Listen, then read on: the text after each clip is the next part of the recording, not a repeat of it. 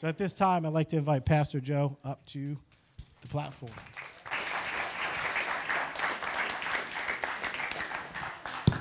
Hallelujah. Huh? I know it's bright up here. Can you do something? I feel like Saul on the road to...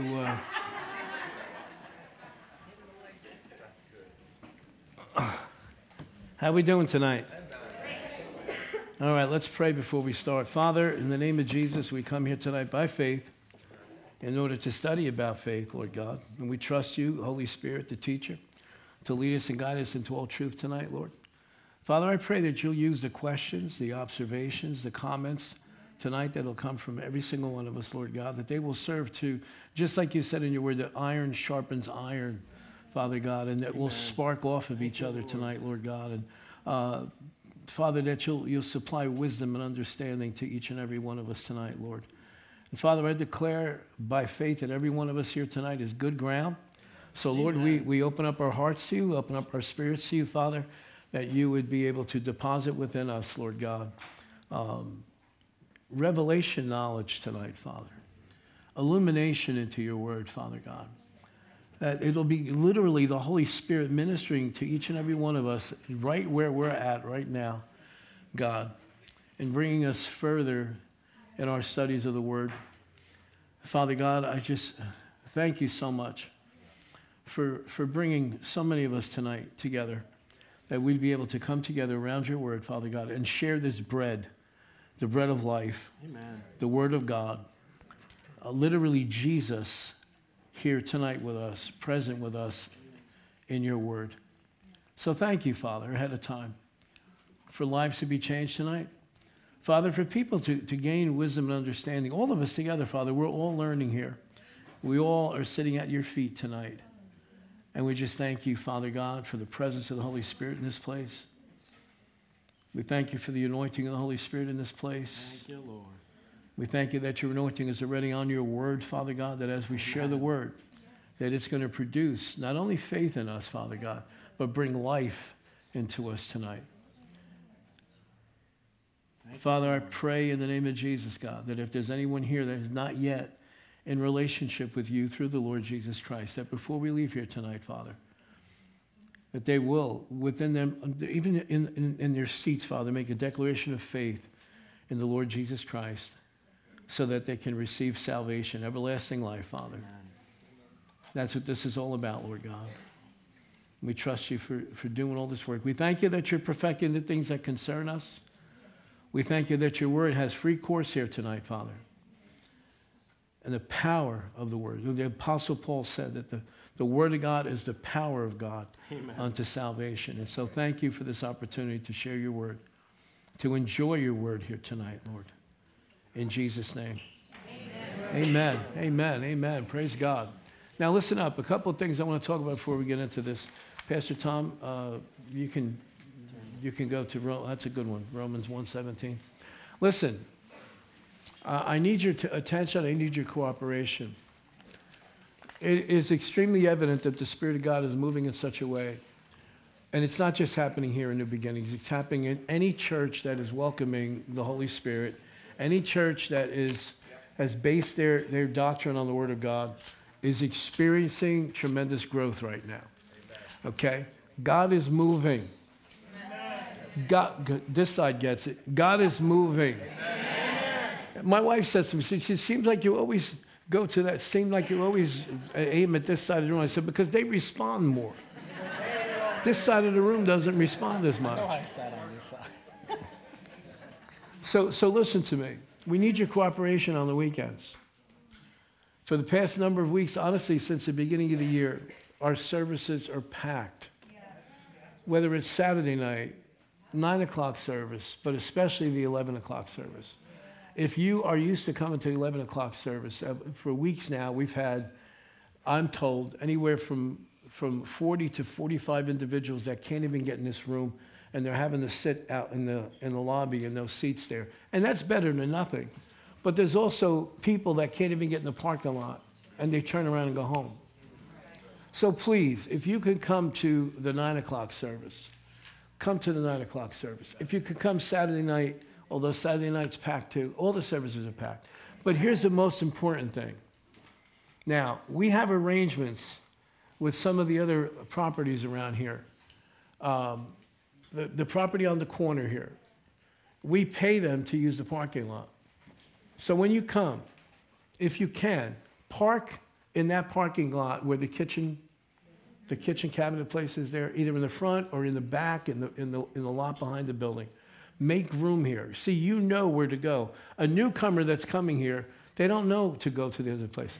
Now, the Capri building down the street here, that parking lot is also available, okay? If you can. Volunteers, please, automatically go park over there, especially if you're going to be here for both services on a Sunday or even Saturday night. Okay? We don't want to put any hindrances in the way of God sending any newcomer here that needs to hear the word. So please cooperate. Now, here's an even more important thing. Now, I know you're here tonight. It's Wednesday night. But Friday night, this Friday night, now this will be the third or fourth prayer meeting? Third. I haven't seen this type of prayer meeting since I first got saved. The anointing of the Holy Spirit, the presence of God. Years ago, you used to have to sing 3 songs, 4 songs, cry a little bit, and then you would see the presence of God. Now listen to me. I'm not kidding you. You walk in this room, and it's like God's standing here going, where you been? He's literally, the presence of God literally shows up immediately. Please. I'm convinced that the Holy Spirit impressed upon us now. We're really being led by the Holy Ghost when we established this monthly prayer meeting, okay? It's extremely important that you come. And he's given us the opportunity to connect with a woman who her reputation is just amazing. She is a powerful woman of God. She is somebody that God has connected her heart to this ministry from before I even went to Bible school.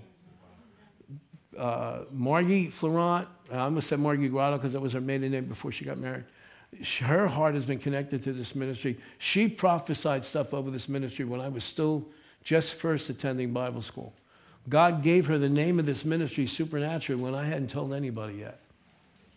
And so please come. It's very significant that in the season that we're in right now, that whenever we have the opportunity to come together and pray, please come. Say, well, I don't know how to pray. Hey, I learned how to pray. I learned how to hear from the Holy Ghost. I learned how to flow in the things of the Spirit by being in meetings with people who knew how to do that. Amen. There are some things you learn. There are some things that you catch. Amen. And it is extremely important right now. Listen to me. We're right on the edge. We're right on the very beginning stages of a massive move of the Spirit all over this nation. And honestly, all over the world.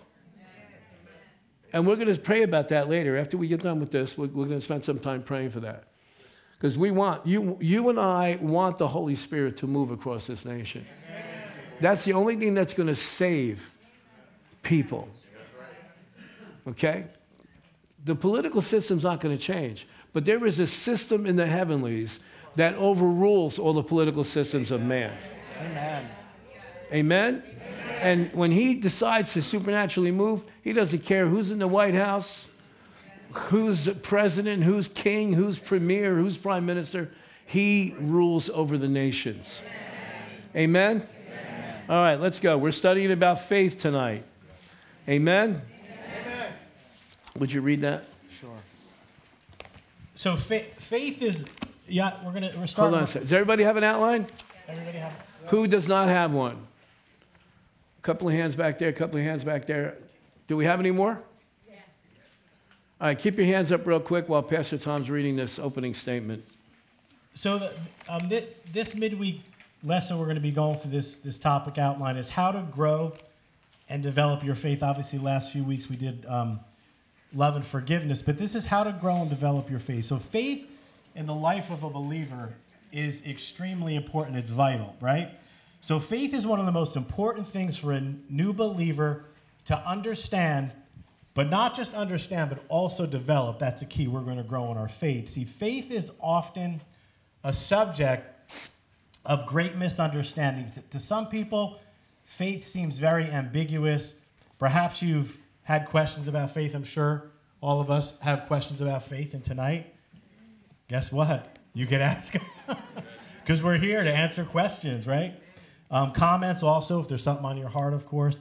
But maybe you've heard phrases like blind faith or a leap of faith or keep the faith. What is faith? Is it blind? Is it a leap?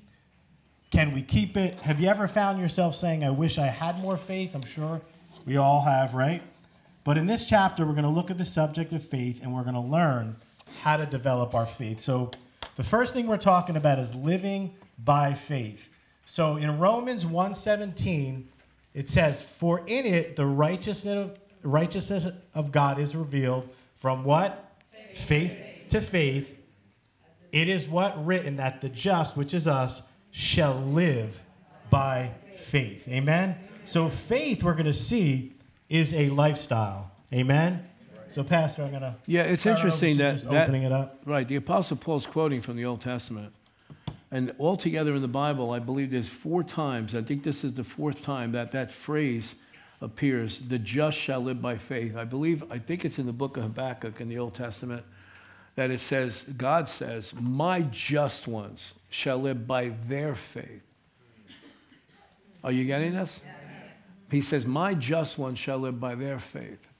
Okay, which tells us that we have a responsibility to develop faith. Now, God releases, I believe it's in Romans chapter 10, I believe it is, that it talks about the measure of faith that each one of us received. Maybe we're going to go into that. I don't know. I believe that seed that he's talking about is, can you guys in the back see us? Or? All right, good. Because there's plenty of room if you want to move up more.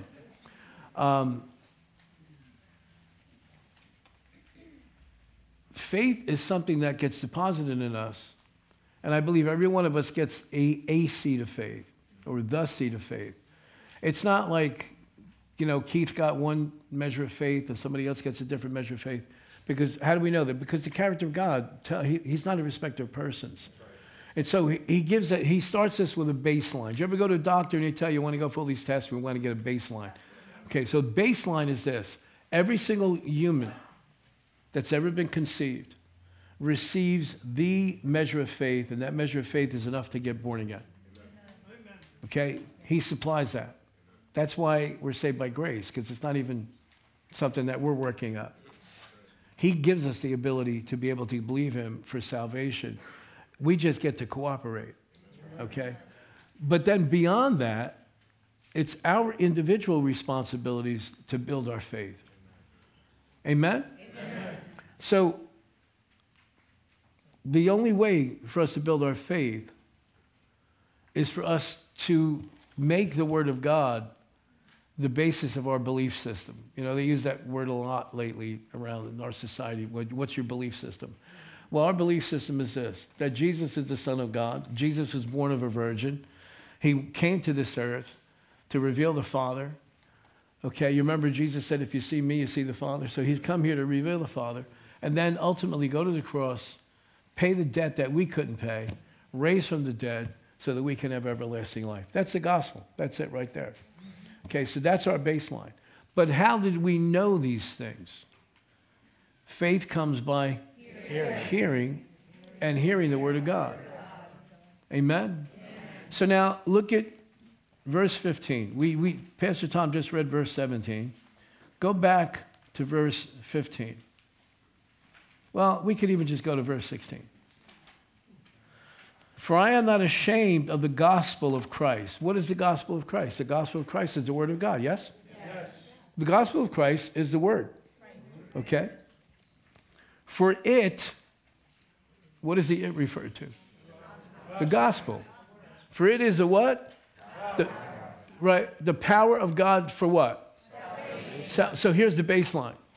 The Word of God, we reveal the Word of God. When the Word of God is revealed to us, our spirit digests it. Just because our spirits are dead before we get saved. Our spirit's so dry, it's so hungry for life, for God's kind of life, Zoe life, that as soon as it hears the Word, it sucks it in. Amen. And then what gets produced? Faith. Faith is a matter of the heart, for with the heart man believes unto righteousness. Are you seeing this? Yes. Okay.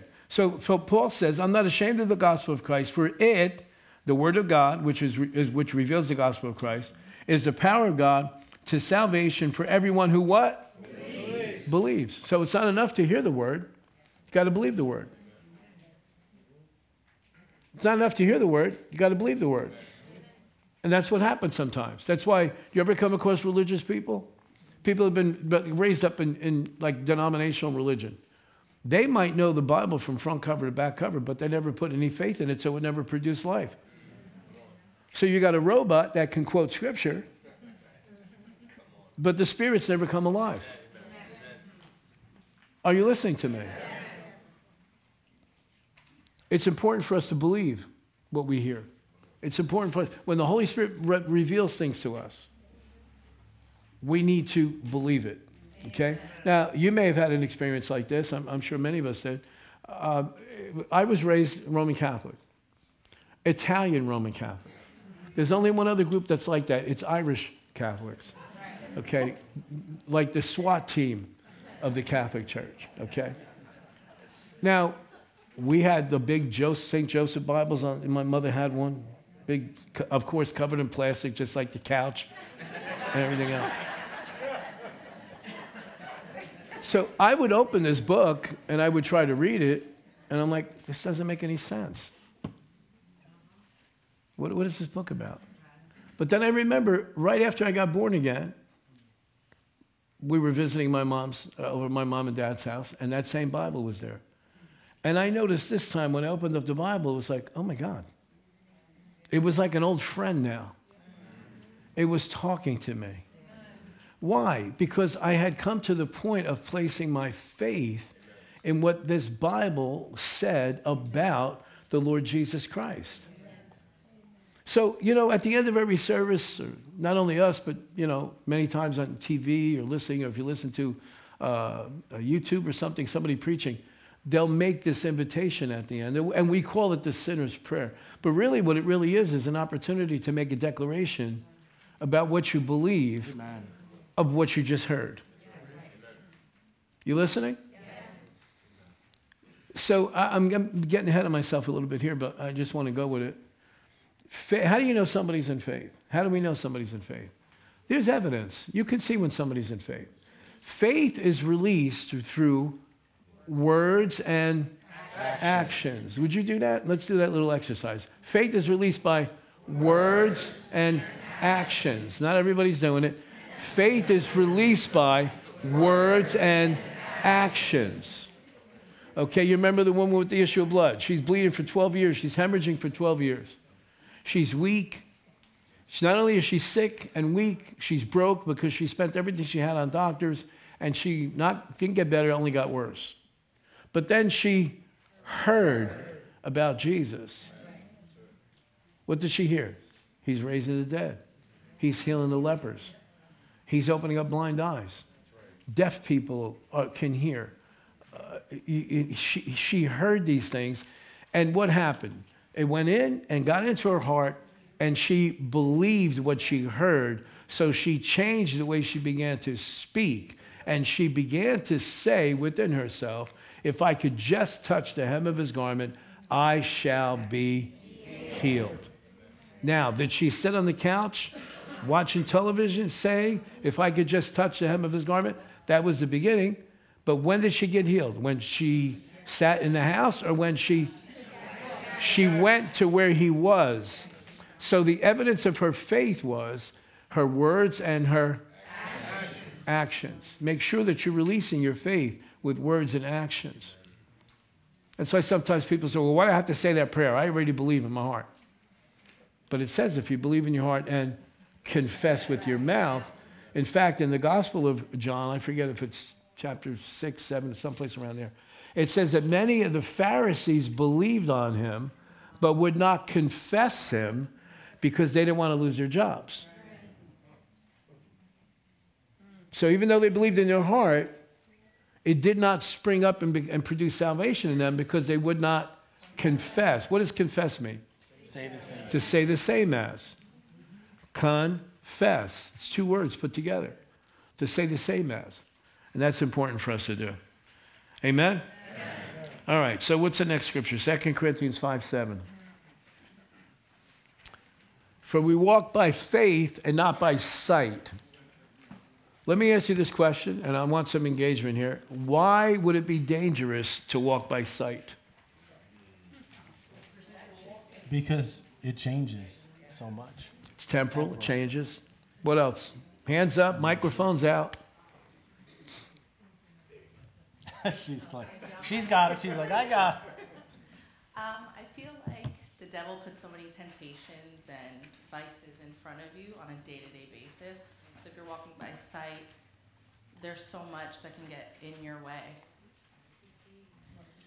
Yeah, that's good. Does anybody want to answer that? You're walking according to the world and what the world is showing you. Okay. So there's still more. Perception as well. Perception. You're going by your five senses. You're not going by the Word of God. You're going by your five senses. You smell, touch, smell. Your carnal senses. Yeah. Okay, there's more. We all see different things, so we all experience different things. Where's that voice coming from? Yeah. Okay. I'm like, I couldn't get it. Say that again? We all interpret and see things differently, so I... Okay, you guys are thinking too deep here. Things are not always how they appear. Absolutely, things are not always how they appear. So if I have a pain in my side... Am I going to pay attention to that? Now, I'm going to, if it persists, I'm going to want to go to doctors to find out what it is. And what if he gives me a really bad report? Should my faith be based on that, or should my faith be based on a higher truth? Now, the truth is I may have that, what the doctor says, because he went to college for 8 years to get to this place. Right. So I can't dismiss that. But am I going to determine the rest of my life based on, ouch, or based on, by his stripes I'm healed? Okay, so then what do I do then when I wake up tomorrow morning and the pain is still there?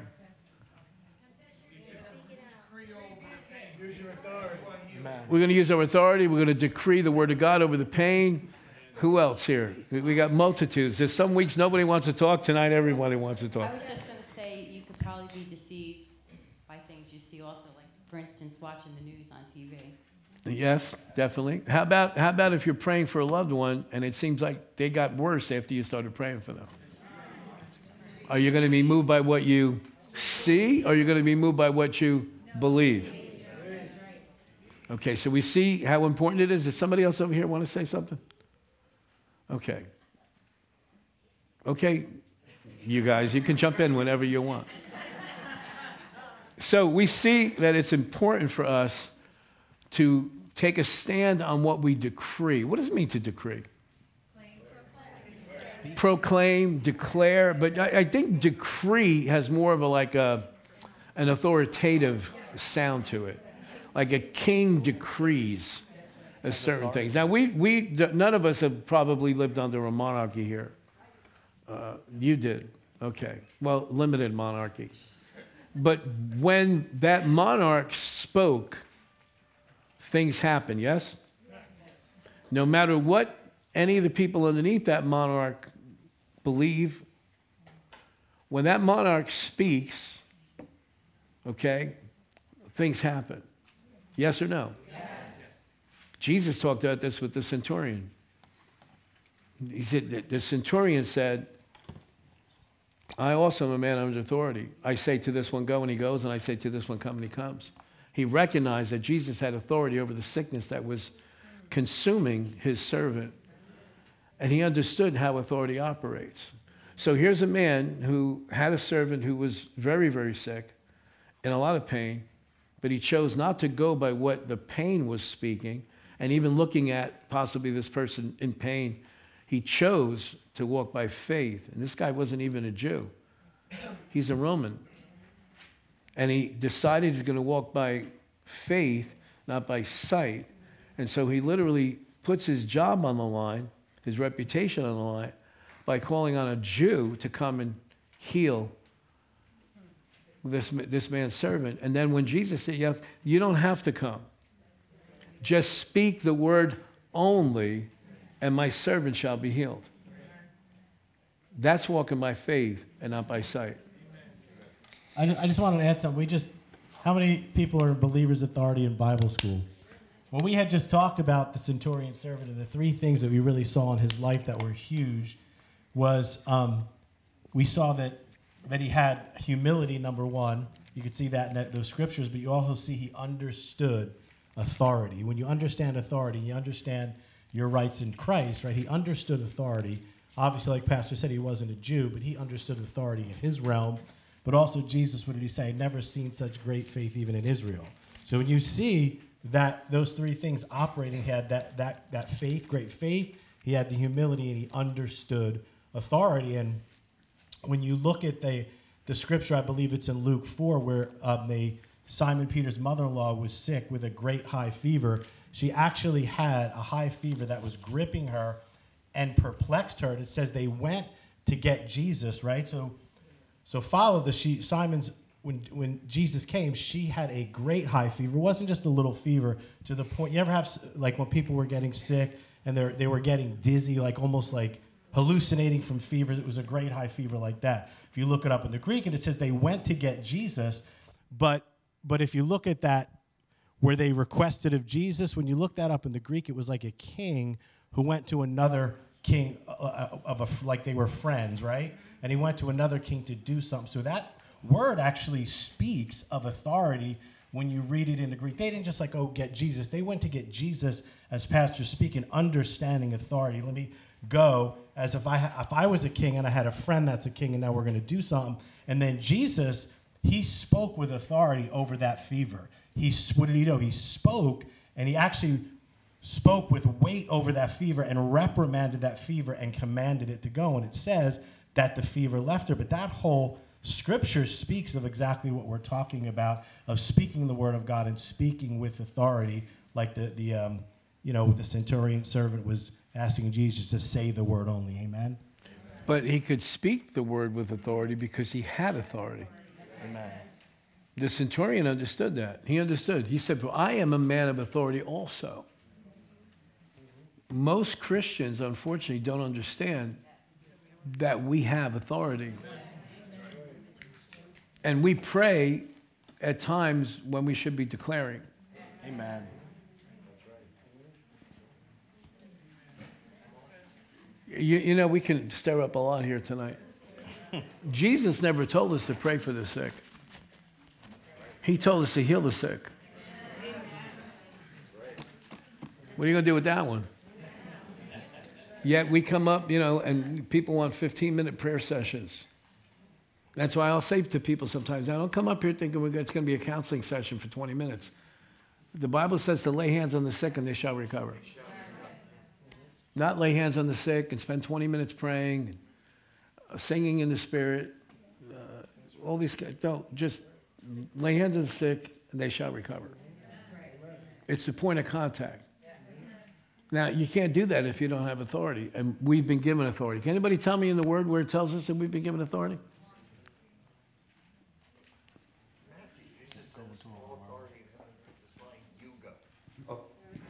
In Matthew, it says, Jesus says, all authority in heaven and earth has been given to me. You go. Okay, where did he tell us that we would have authority to lay hands on the sick? Mark, where? 15? 16. All right, somebody go to Mark 16, the end of the chapter, and read it.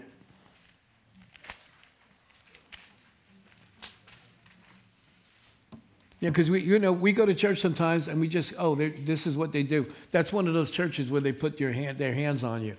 And most people don't even know why we do that. And that's why almost every time that somebody comes up for prayer, I will say, Father, according to your word, you gave us instruction and gave us commandment to lay hands on the sick and they recover. In accordance with your word, in obedience to your word, I lay my hands on so-and-so, and I command healing to come. Amen. We have authority for that. Yeah. I said we have authority for that. Yeah. Now, while you're looking for that, I'm going to look for something else here because I think it might be worth. We got it. Mark 16, 18. The B part of that says very plainly, they will lay hands on the sick and they will recover. They will. They will be coming. They will. Who's the they? The sick. Now, who's the ones, who's the they that are laying hands on people? We are. We are. Believers.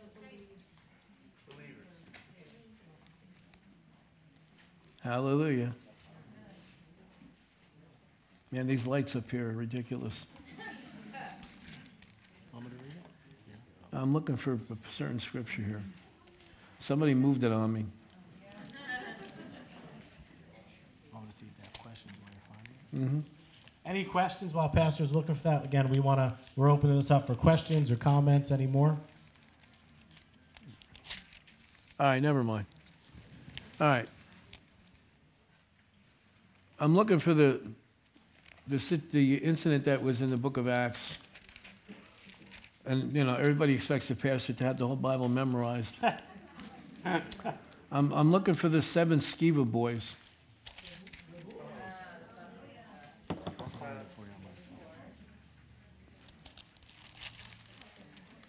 The sons of Sceva. I thought it was Acts 19. Acts 19, you're right. It is, right? 11 through 20. All right.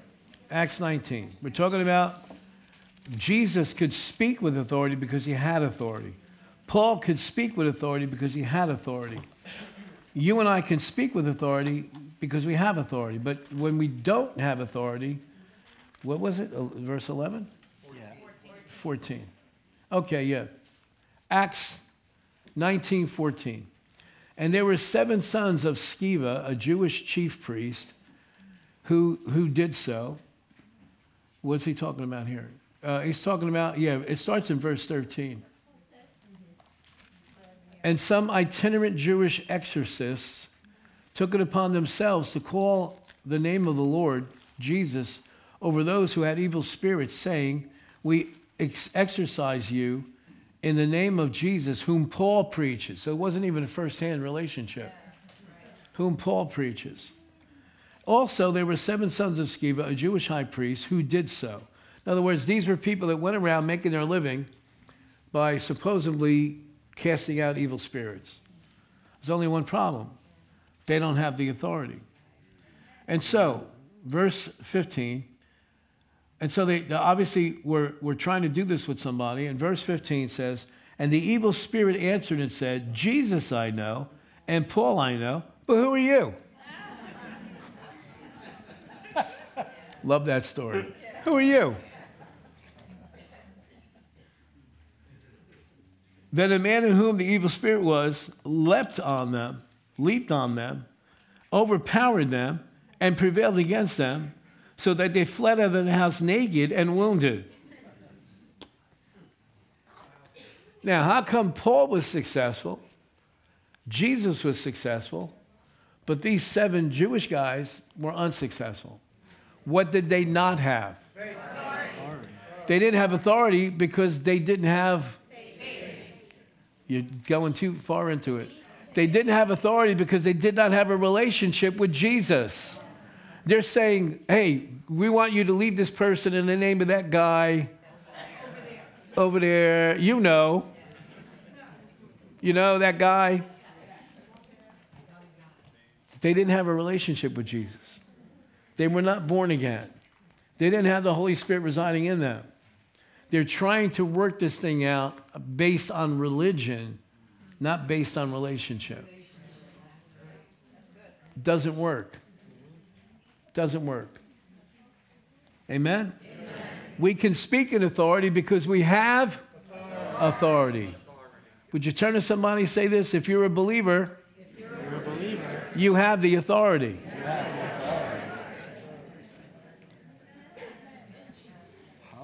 I'll never forget the first time I laid hands on somebody and it actually worked.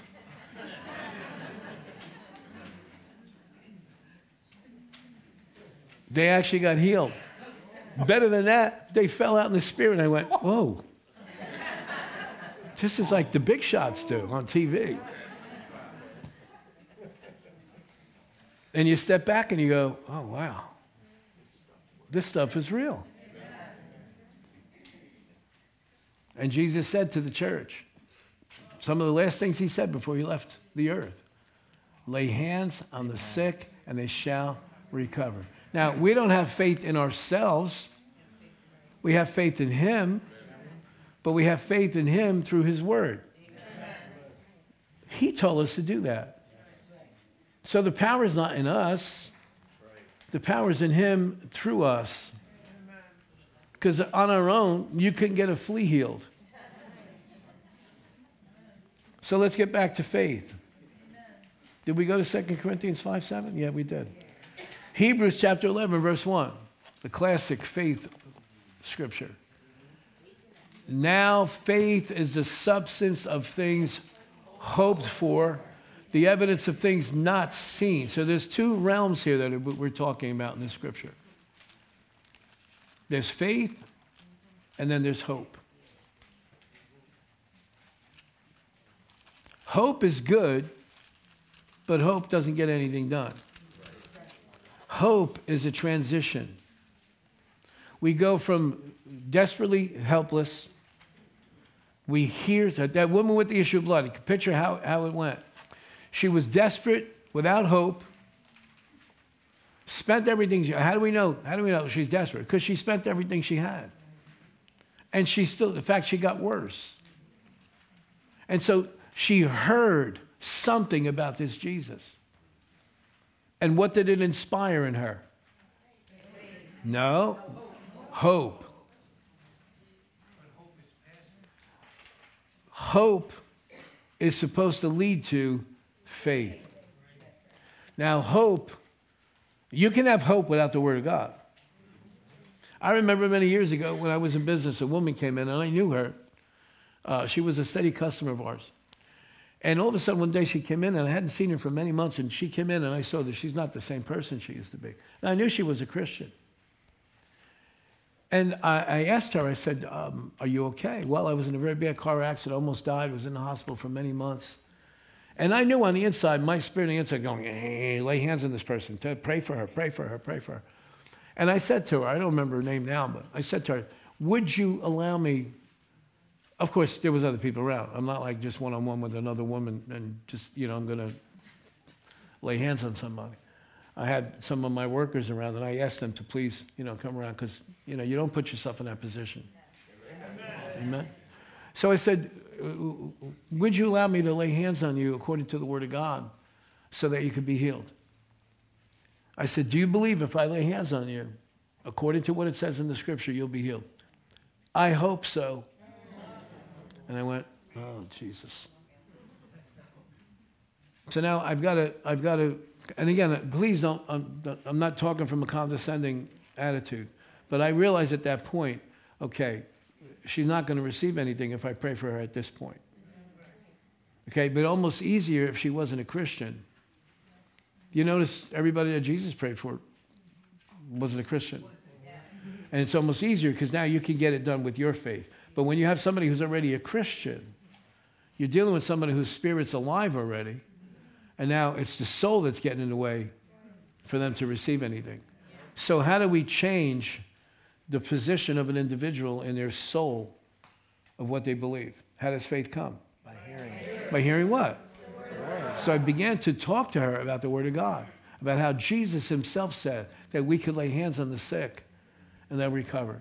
After I shared some of the scriptures, what was I trying to do? I'm trying to get her to go from hope to faith, because faith is what gets the results, not hope. Amen. Hope puts you on the path. Amen? Amen? So if there's somebody in your life that's in a bad situation and they're hopeless, inspire them so that they can have hope that possibly something's going to happen. Then when you recognize, okay, they're in hope, now bring them the rest of the way and then close the deal. Amen. Establish faith in their heart. Amen? Amen? Amen. Remember what Paul said? Romans chapter 1, verse 15. For I'm not ashamed of the gospel of Christ, for it is the power of God. Okay? Don? I heard this before I wrote it down. Hold on, the mic's coming. I heard this like yesterday or the day before, whatever. And I seen. Put the mic up. Okay. Faith is determination. It is a fight, a commitment. It is strong. It breathes. It lives and stretches. That's why it's called the good fight. Right. It's a good fight of faith. Amen. So where were we? Hebrews chapter 11, verse 1. Now faith is. You notice that? Now. What's the first word? Now. Right now faith is. Now faith is. The substance of things hoped for. So the hoped is in the past, right? Hoped for. So this statement is telling us that now you're at the place where you had hope, but now you allowed hope to develop into faith. And now faith is the evidence of things not seen. Okay? It's your faith that causes you to see something that doesn't happen yet. Your faith. Your faith. Not my faith. My faith carries me. Your faith carries you. Amen? Who's responsible for developing this faith? We are. Are you responsible for my faith? No. No. You're responsible for your faith. Amen? Amen? Now faith is a substance. Somebody wants to say something? Go ahead. I just have a question. What if you're praying for healing or you want to lay hands on someone who is a Christian, but now they have dementia? And well, you're ministering to their spirit. Their spirit doesn't have dementia. Yeah, that's a really good question. We get that question a lot. Like, I've gone to, on a couple of occasions, I can remember times of going to a hospital to pray for somebody who was in a coma. I'm not praying to their body. I've told this story over the years, many, many years ago. In fact, it would have been 1987. A very close family friend, someone who my wife grew up with, they lived around the corner from each other, and you know, since childhood they called each other cousins, even though there was no blood relation. This young man had juvenile diabetes from the time he was a little kid. And by the time now, by this point, he's in his mid-30s, and so his body had been severely damaged by the diabetes. And so, in fact, it was Easter Sunday when they did the surgery on him to give him a kidney transplant, because his kidneys were shot. And so, a few days later, his body began to reject the transplant.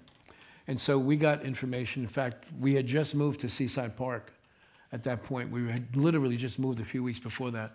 And in the middle of boxes all over the place, and I said to Barbara, I said, we need, he was up in Beth Israel, up in Newark. And so we went to the hospital to see him. And by this point, he was in a coma. Now, we had witness to this young man, I think his name was Billy. I'm trying to think now. Yeah, it was Billy. And he's in a coma. And we didn't really realize it at the time, but at this point, some of you might remember back in the 80s, people were contracting AIDS through blood transfusions. And we walked in the room, and I looked at him, and I went, oh, my God, this isn't the kidney. He had blood coming out of his ears, blood coming out of his eyes, out of his nose, and he's just laying there. And the first thing we had to do when we walked in, I'll make this quick.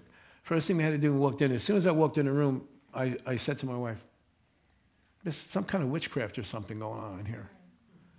And then the nurse walked in, and I could tell immediately from the accent and stuff, she came from a culture that heavily practices voodoo. So the first thing we had to do was pray that God would get her out of the room. And we did, and she did. And so now it's just my wife and I and Billy laying there. And I spoke to him. I said, "What are you speaking to him?" He's in a coma. I'm talking to his spirit. Amen. I said, "Billy, you've heard us talk about the Lord Jesus."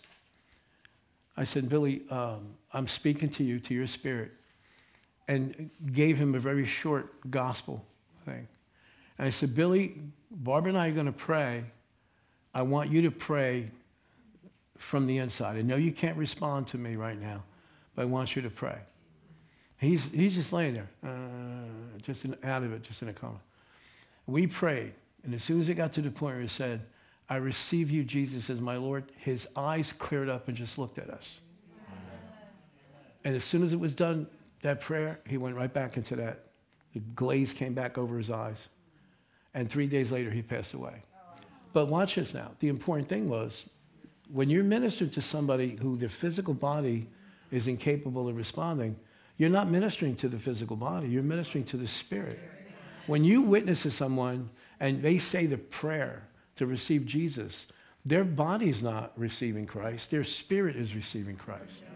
Remember, it's spirit to spirit. When you got born again, what part of you got saved? Spirit. Your spirit. So don't ever be afraid to pray for somebody who, you've heard me tell the story about Barbara's mom when she passed away four years ago. She was in a coma. I sense in my spirit there's my wife, myself, and her brother in the room. And their mom is laying there out of it, just in a coma. And I said to the two of them, I said, I just have this strong sense that she's fearful. And that's what's stopping her from just letting go and just going on to be with Jesus. We knew she was born again. There was no doubt about that. As soon as we took authority over that spirit of fear, that spirit that was bringing fear, okay? The most remarkable thing, peace came into that room, and within 10 minutes, she sat straight up and went like this. Two times. And we, oh my God, you just had the chills just watching this. And then she went back, and about 20 minutes later, she took off and went home. You know, we're ministering to people's spirits. Pastor Beth, did you want to share something? Okay. So do we understand that when you're ministering? Look, how about minister to somebody that's completely out of their minds? Oh, pastor, they'll never listen. No, they're out of their mind. You're not ministering to their mind. You're ministering to their spirit. You listening? Did that answer it for you? Okay. Does anybody else have a question before we jump into the next scripture? Because we only got like 8 minutes or 9 minutes left. You have something? I know. Anybody else? All right, let's go to the next scripture. Where is it? You know, actually, can I share something? Go ahead. I just want, Pastor said something that I think is really key, and I just, he said they had authority because they had a relationship with Jesus Christ, right? And we all, everybody in here has a relationship with Jesus Christ, and if you don't, obviously by the end of the night you can. We'll give you that opportunity. But I just want to say this. Pastor Cap did a teaching on faith at one point. He said, you know, when you know the promiser and you know the integrity of the promiser, it's so much easier to have faith, right? You got to know the promises, but you got to know the promiser. So I just want to encourage us to just understand that we have a Father in heaven who loves us. And it says that faith is energized. It works by love. And it actually has a connotation of like an electricity, something that just energizes a wire and springs to a light bulb. So it gives a picture of your love just energizing your faith. It says that faith expressing itself through love. So we have to understand this. Faith worketh by love. That Galatians. It says without faith, it's impossible to please him. That anyone who comes to him must what? Believe that he is, right? He is. But let's take it a little further. He is who he says he is, and we know that's true, and is a rewarder of those who diligently seek him. So we have to understand that we have to we're putting our faith also in the promises, but in the promiser, knowing the integrity. But listen to this scripture. Whenever I pray for somebody, I always really stand on this scripture lately. I take out my Bible and I say, okay, we're going to pray for healing. We're going to take out a couple scriptures, but let's start here. And I get out the Bible, and this is what I've been doing. It's just been something I've been doing lately. It's a staple scripture. And I said, I read this scripture, Mark 11:20 through 24. It says, now in the morning as they passed by, they saw the fig tree dried up from the roots. And Peter, remembering, said to him, Rabbi, look, the fig tree which you cursed has withered away. So Jesus answered them and said, what? Have faith in God. Who? God, the promiser, the loving Father, the one who has the ability and the desire to do it, not just for somebody else, but for you and for me. And then it says this, Jesus answered, then it says, for surely I say to you, whoever says to this mountain, be removed and be thou cast into the sea, and does not doubt in his heart. What did Pastor say? Does not doubt in his heart. It's heart. It's a matter of the heart, but believes that those things he says will be done. He will have whatsoever he what? Says. Listen to this. Therefore, I say to you, everything you ask when you pray, believe, right? Pastor was talking about it's the heart. You believe with the heart. Believe that you receive them and you will have them. Amen?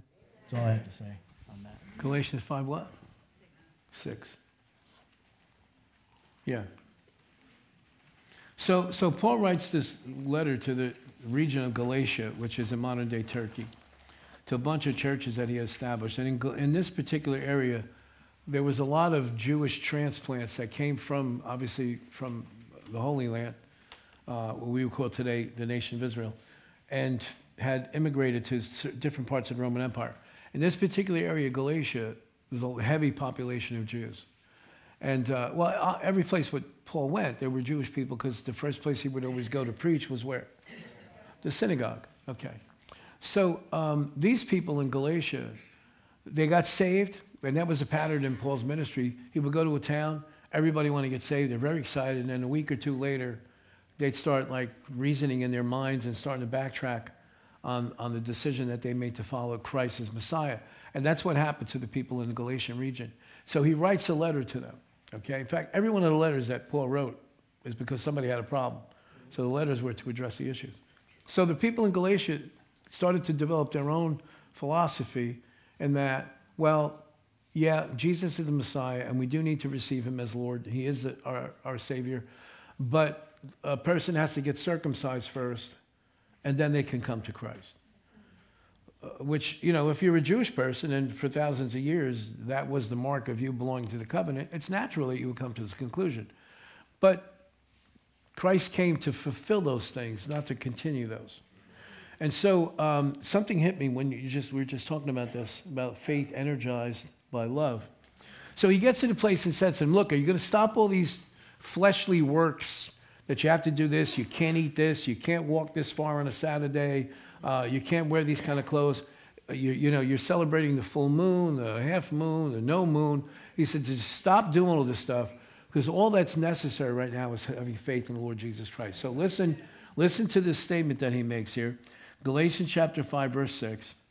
For in Christ Jesus, neither circumcision nor uncircumcision avails anything, but faith working through love.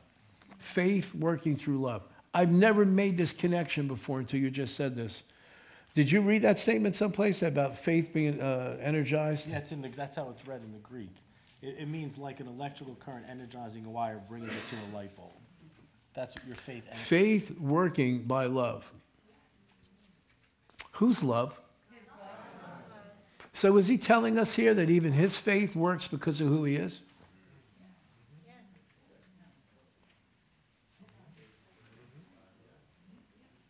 So not only is he love, but he's also the originator of faith. By faith, God framed the universe. By faith, God spoke things into existence. By faith, God said, let there be light. By faith, God created, because he's love. So is it possible that maybe we're not getting answers to prayers because we're not walking in love? And that it's actually more important to walk in his nature than to try to work up faith? That if we walk in his nature, faith is going to automatically work? Is that possible? I saw somebody post something on Facebook the last few days, and other people have been sharing it. If you seek revival, how did it go? If you seek revival, you'll get what? Performance. But if you seek Jesus, you'll get revival. Amen. Is it possible that we could change that around a little bit? If we seek faith alone, we're only going to get human results. But if we'll walk in love, then our faith will work. Do you ever notice sometimes that you can get results in your own life or even somebody else's life, just by allowing the compassion of God to rise up in you? Yes. Is it possible that the reason why we're not told to necessarily in the instructions that Jesus gave us, he just told us to lay hands on the sick? Because if we did that, allowing the compassion of God and the love of God to move in our hearts towards a person who's sick, towards a person who's suffered some type of tragedy, that just the contact is enough to get results, because it's an extension of God's love through us.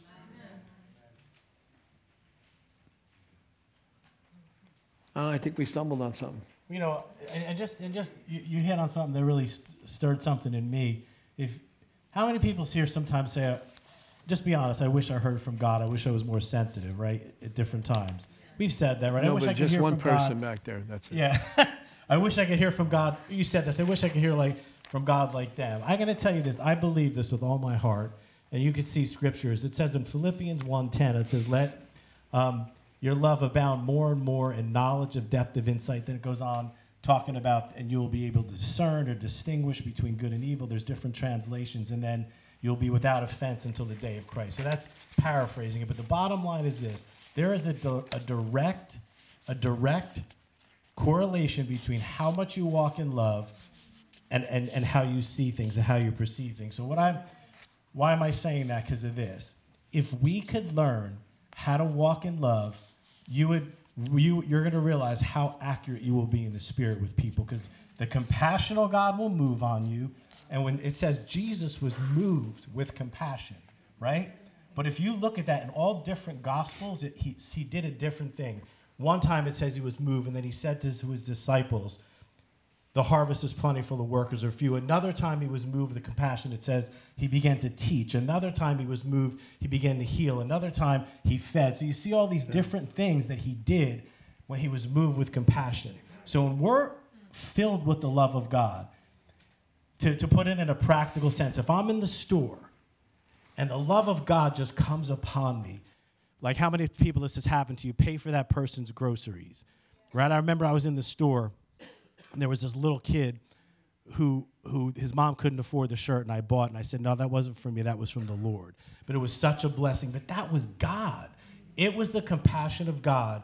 And then you do something for somebody, and it's accurate. Does that make sense? Pastor, am I making sense? Absolutely. So when you're filled with the love of God, and you're walking in compassion, you are going to be much more accurate in your walk with God. Your faith is going to be stronger. Why? Because you're doing out of heart of compassion, and love never fails. The love of God never fails. And when we walk in his love, things become so much easier. Amen? I can prove this. You want to give me 3 or 4 more minutes? All right, go to 1 Corinthians chapter 12. I'm not going to do a whole teaching. I just want to point something out, and then we're going to stop for tonight. Did you learn anything tonight? Yes. Has this been a blessing? Yes. Okay. All right, so when a person receives the Holy Spirit, and especially it seems like it becomes, I hate to use the word, I don't want to use the word activate, because that word is being used by too many new age groups now. It seems like when a person receives the baptism of the Holy Spirit, that the baptism of the Holy Spirit is the entrance into the miraculous. It's the entrance into what the Bible talks about as the gifts of the Spirit to be in operation. So in chapter 12 of 1 Corinthians, Paul is teaching the Corinthian people who had stumbled upon the gifts of the Spirit but didn't understand exactly what they were experiencing. And so in chapter 12, he teaches them about all the different manifestations of the Holy Spirit. Okay? Anybody know how many there are? 9, okay? And I'm not going to read through all of them, but they're miraculous. They're miraculous. There's the ability to know something that happened in the past so that you can help somebody to receive healing. There's the ability to know what's going to happen in the future in somebody's life. There's the ability to see into the spirit so that you're discerning, am I dealing with an evil spirit here? But it's also the ability to look into, to see into the spirit, to see the angelic realm. There's miracles of healings, special faith. The power that takes to raise people from the dead is all in there. And Paul's teaching extensively in chapter 12. Now, what's 1 Corinthians chapter 13 known for? The love chapter. The love. What do we call it? The love chapter. Every wedding you go to, you're going to have to sit there and listen to love is patient, love is kind. That's chapter 13.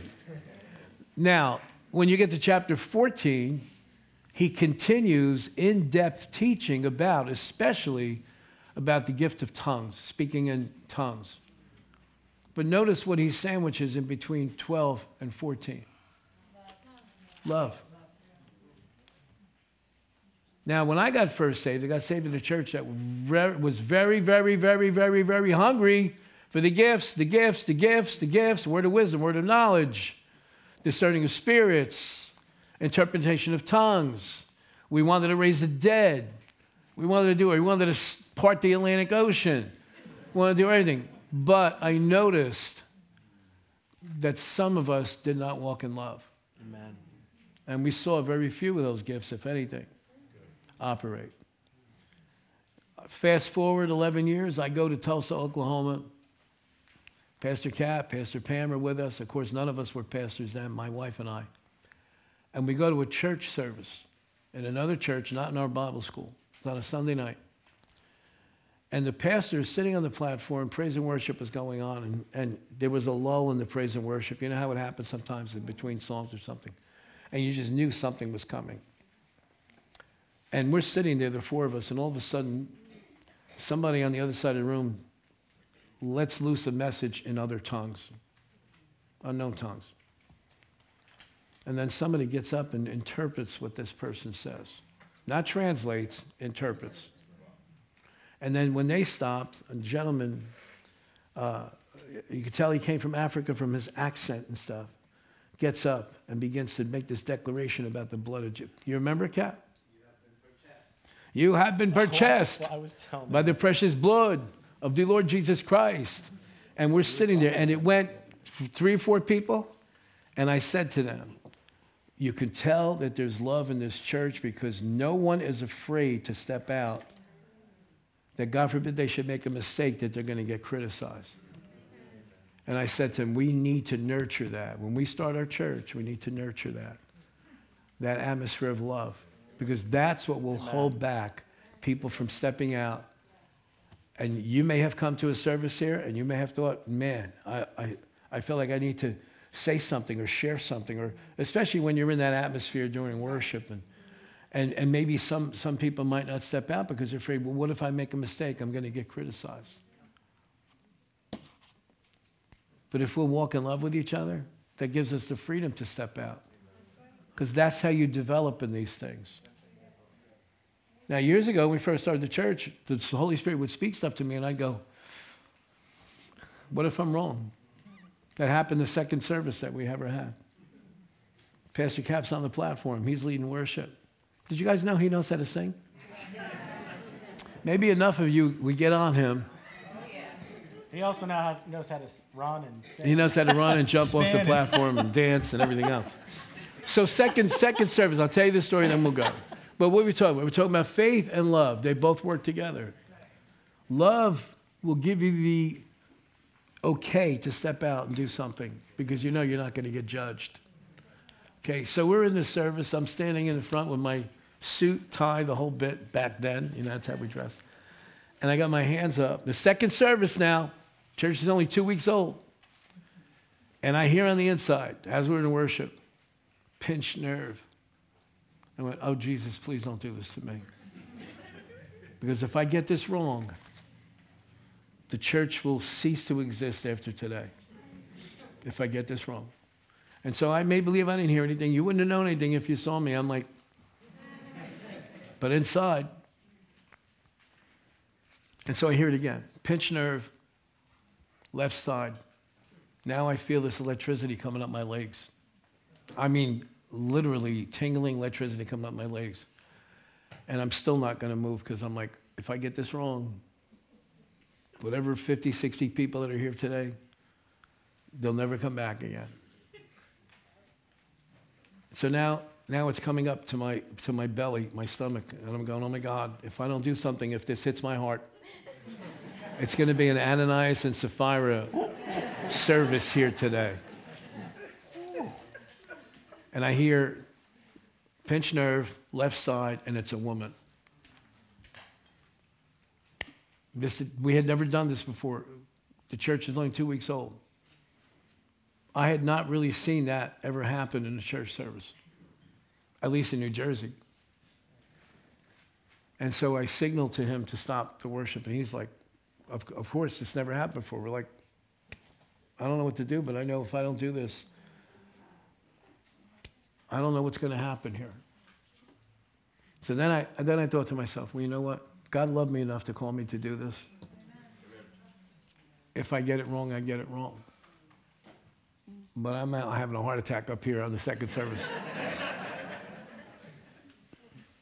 So I stopped and I went up front and I gave this word. And two women came up, both with pinched nerves on the left side. Both got instantly healed. Well, we found out later on, and this was the beginning of a relationship that started between Pastor Cap as worship leader and myself as a pastor. He was interceding for me up on the platform. And his prayer was, oh God, if there's nobody here with a pinched nerve, give them one. So that he doesn't look like a fool today. Hey, your faith worked that day, Pastor Tom. Faith worked. Listen, we need to nurture and cultivate and establish a culture of unconditional love. Otherwise, we become stuck in religion. Love gives you the okay to move forward on something that you're not certain of. You listening? Yes. Did you want to say something, Barb? Real quick. Microphone. Quickly. Just remind me, it was 9:30 last year. Very quickly. When I learned about the gifts, I went to Bible school. I graduated in January. And I was so concerned that I wasn't speaking in the Spirit. I polled everybody in the class, do you speak in the Spirit? How long did it take you? I was so obsessed. I went to Pastor Jerry. We had a long talk, and I kind of just let it go for a while. Last week, we were praying for revival, and you asked us all to speak in tongues, and I'm not speaking in tongues. And you said if someone who has the gift would lay their hand on those that don't, and one of my classmates put their hand on my back, and I am now speaking in the Spirit. I was so afraid to tell anybody. You're the first person that they're the fourth report that we're hearing in the past couple of weeks, that in that atmosphere, when we're praying in the Spirit, and those who do haven't received that, you need to pray. Amen. Let me tell you something, okay? You need to pray in the Spirit even more than you pray in your natural language. Because there's so much going around us that's going to try to get our attention and distract us. But listen, you can never pray a prayer outside of the will of God when you pray in the Spirit. Because you are praying, you are allowing the Holy Spirit to use your spirit to pray through something that's on the heart of God. You can't make a mistake praying in the Spirit. But praying in our own language, in our natural language, and with our own mind and trying to figure things out, we operate more under the gift of suspicion than we operate under the gifts of the Spirit. Where you start suspecting that something's wrong in somebody's life, and you start praying in the natural, and you're not getting anywhere. Pray in the Spirit.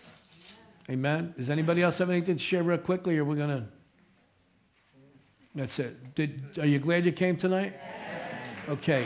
Are any of you... listen to me. Okay, listen. If you need to leave, you're free to leave. But if anybody's able to stay for the next 17 minutes, okay, would you please come up front and let's pray the will of God. Let's pray in the Spirit. Let's pray for God to continue moving across this nation. Let's pray for our region here. We need this outpouring of the Holy Spirit. How many of you are aware of what's going on across the country? Okay. How many of you don't know what I'm talking about? Be honest, so I know what to talk about here. Where was the rest of you? How many of you don't really understand what I'm talking about and not aware of what's been happening across the nation? Let me see your hands. Okay. How many are aware? Okay. There is a move of God that's... And listen to me. An article just came out today. Some of you sent it to me. Pastor Beth, I don't know if you signed it. No, Pastor Joy has sent it to me, but he's not here tonight. How many of you know who Mario Murillo is?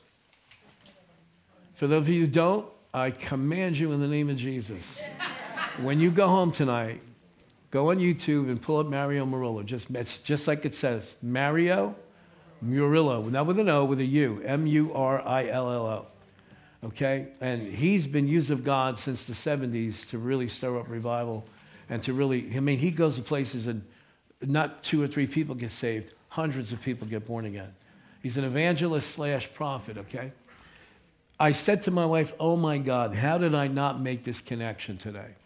Now, how many of you know in Asbury Seminary in Kentucky, God poured his spirit out? Let me see.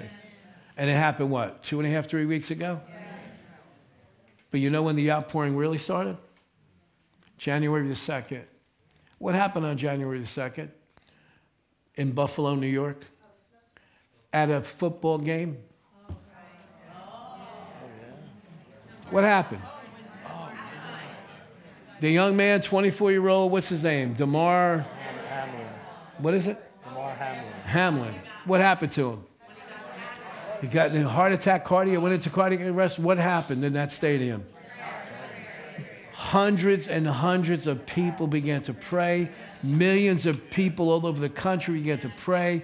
People on ESPN were talking. The young man prayed for him on international television. Within moments, God raised up millions of people to cry out to him on behalf of this young man. That's when the outpouring started. Wow.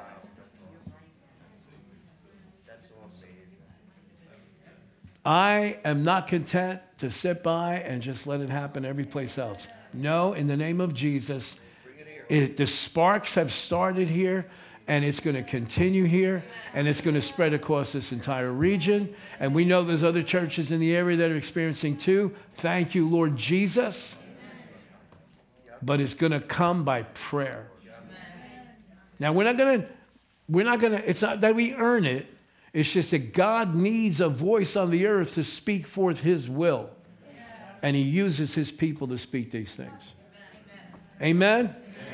Stand up. If you need to leave, go. If you can stay, come up here.